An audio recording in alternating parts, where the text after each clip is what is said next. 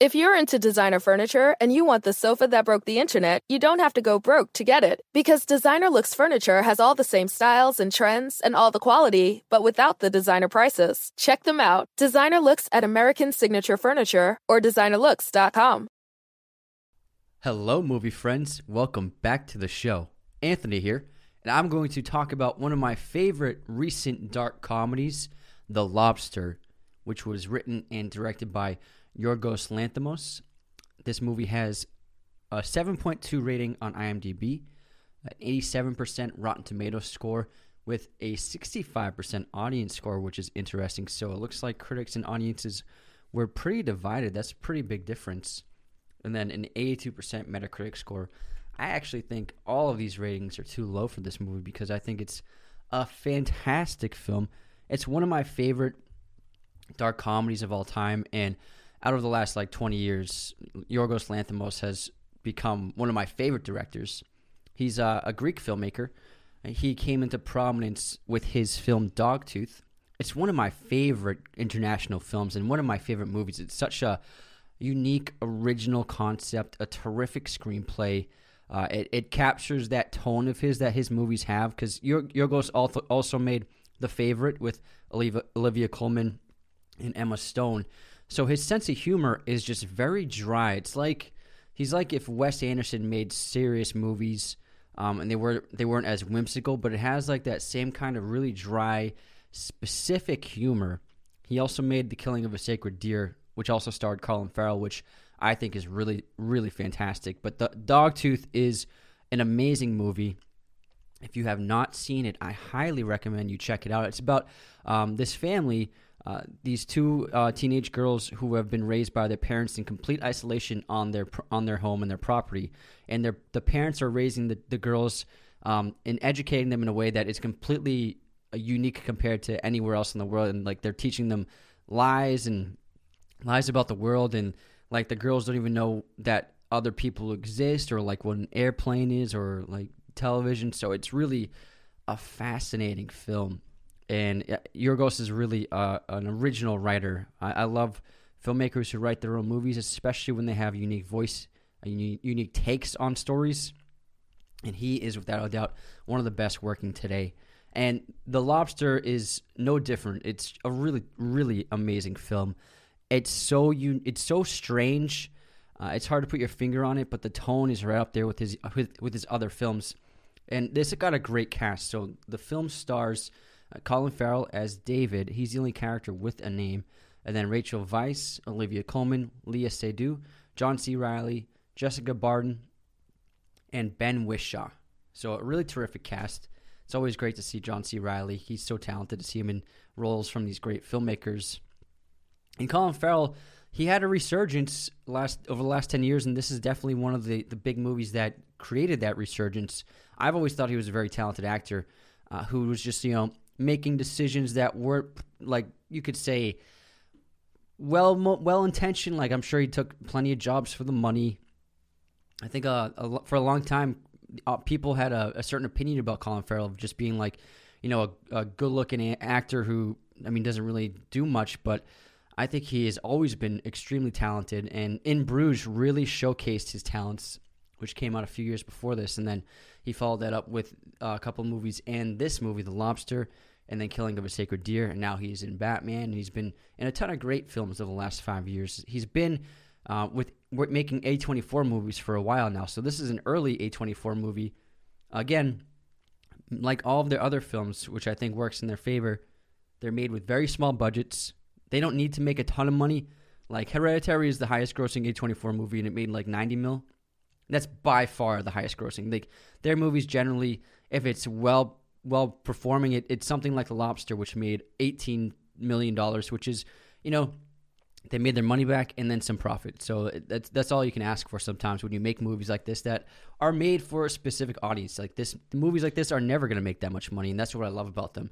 You know, they're not studio big studio pictures. They're not uh, big budget action superheroes, giant properties, Transformers, whatever, Fast and Furious. Like these are just like very incredible, fantastical, unique stories made from real artists and craftsmanship is like the best you can pay for for the money. And I think that movies like this are probably my favorite ones to watch because of so many reasons like that. And you know, I, I just love when a story surprises you like this one. I've never seen a movie like this before, and I still haven't seen a movie like this before. It takes completely unique uh, and it, it takes completely unique and original trajectories in its in its screenplay and the characters and the dynamics of the actual story itself. And it's just really really fantastic.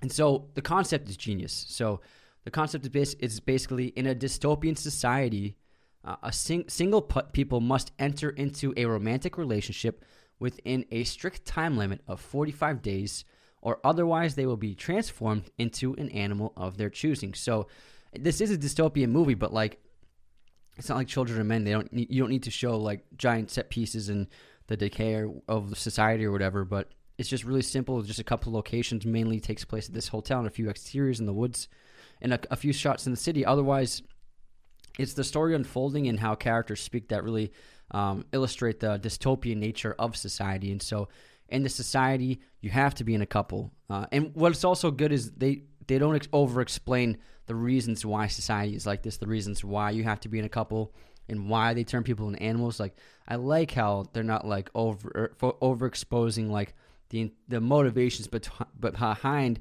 um, why society is the way it is in this world. It just is, which I like. And so in this society, you, you have to be in a couple in a relationship, and if you're not, then it's against the law. And so so for example, David, Colin Farrell's character in this film, he's recently divorced from his wife. And so what happens when you get divorced is you're now single. His wife's not single because she left him for another man, so she's in a couple again, so she's okay. But David, in, in particular, he has to find a new a new mate, and he has 45 days to do so. And what happens is uh, the government and society have set up um, locations like uh, the location in this film, the hotel, where single people are placed and given 45 days to find a new partner. And if they don't find a new partner within 45 days, they are turned into the animal of their choosing. I like how David chooses the lobster. It's very unexpected, very funny, and he uh, he chooses an animal that has longevity because they have long lifespans, and so and also they're fertile even into old age. So it's just really humorous the the reasons why he chose the lobster, and I think it's just such a genius concept for a movie and perfectly fits Yorgos Lanthimos' tone of comedy and tone of dark humor. And the actors are really terrific. You know, Wes Anderson movies and Yorgos movies, the actors need to be able to perform his dialogue in a certain way because people, when they talk in his movies and when they talk in Wes Anderson movies, it's not how people talk naturally. It's not authentic to like real dialogue, but that's the whole point. It's uh, it's sensationalized, and you know, it's it's it's supposed to be like that. It's part of the idea of the, the film and the tone and how these filmmakers craft their stories. So Colin Farrell actually suits this kind of dialogue and tone of humor perfectly because he spouts out the Yorgos Lanthimos dialogue really perfectly. I think that's why um, Lanthimos um, cast him in the Killing of a Sacred Deer as well because I think he, it's just he might have found an actor who's perfectly suited to his style of filmmaking.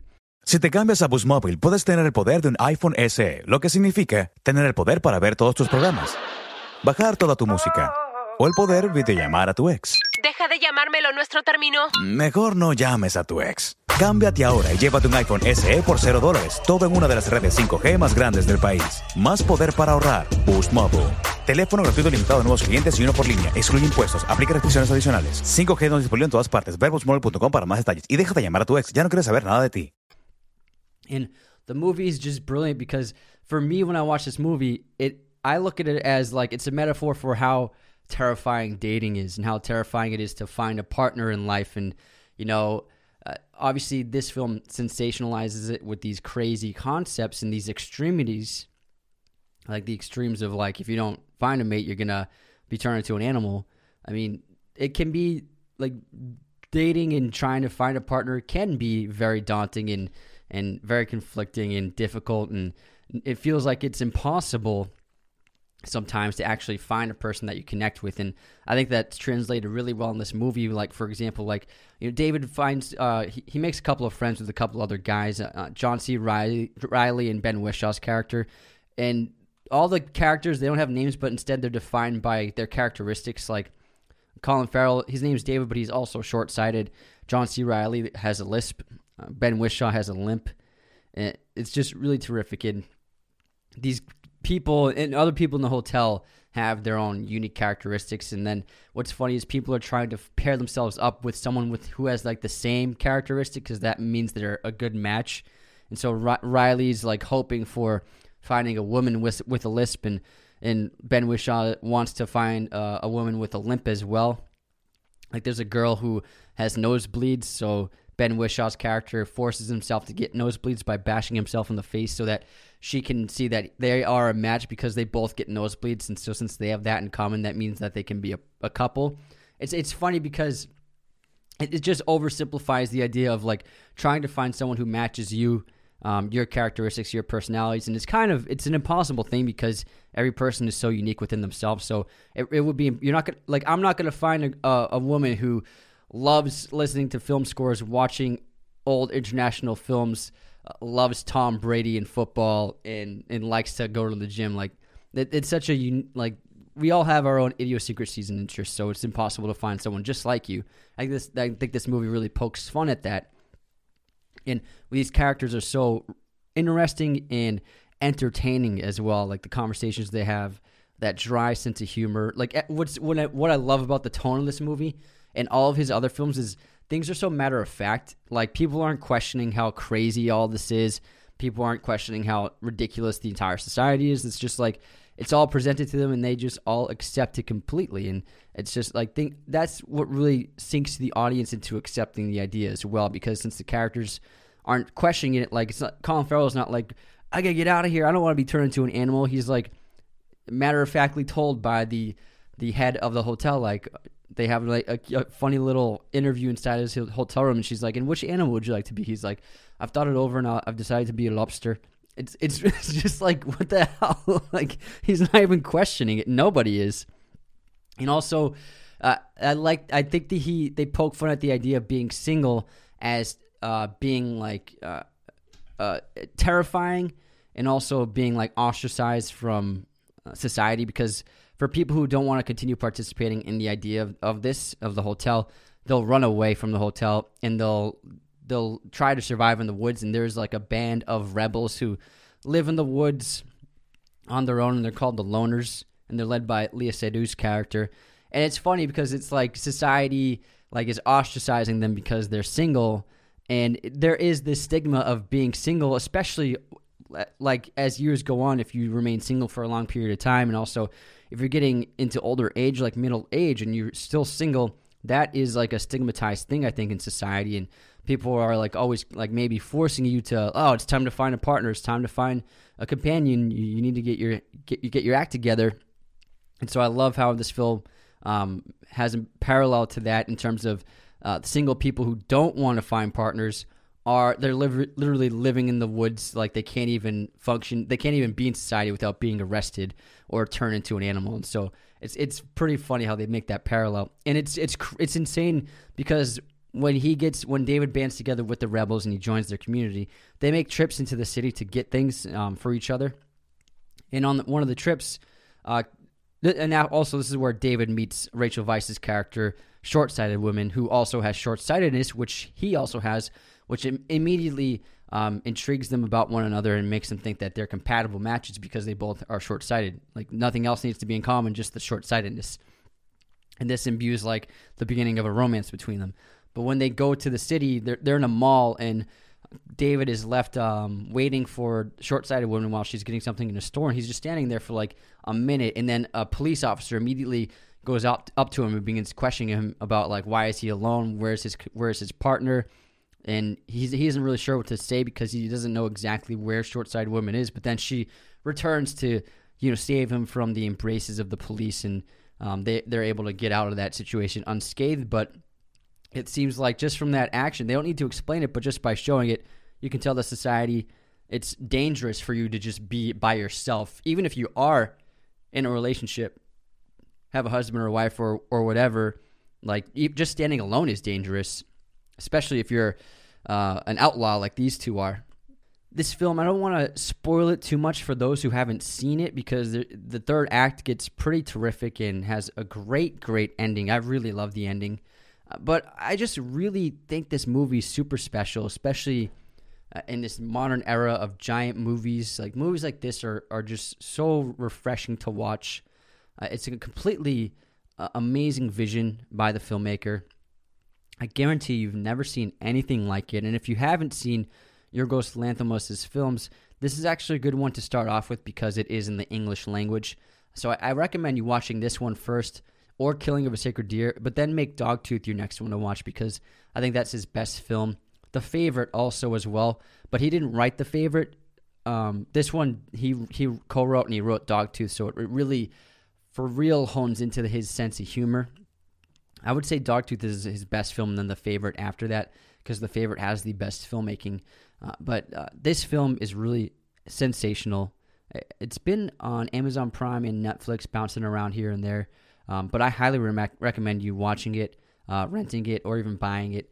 Um, for my rating, I give Killing of a Sacred Deer a 9 out of 10, and I definitely think you should add it to your watch list.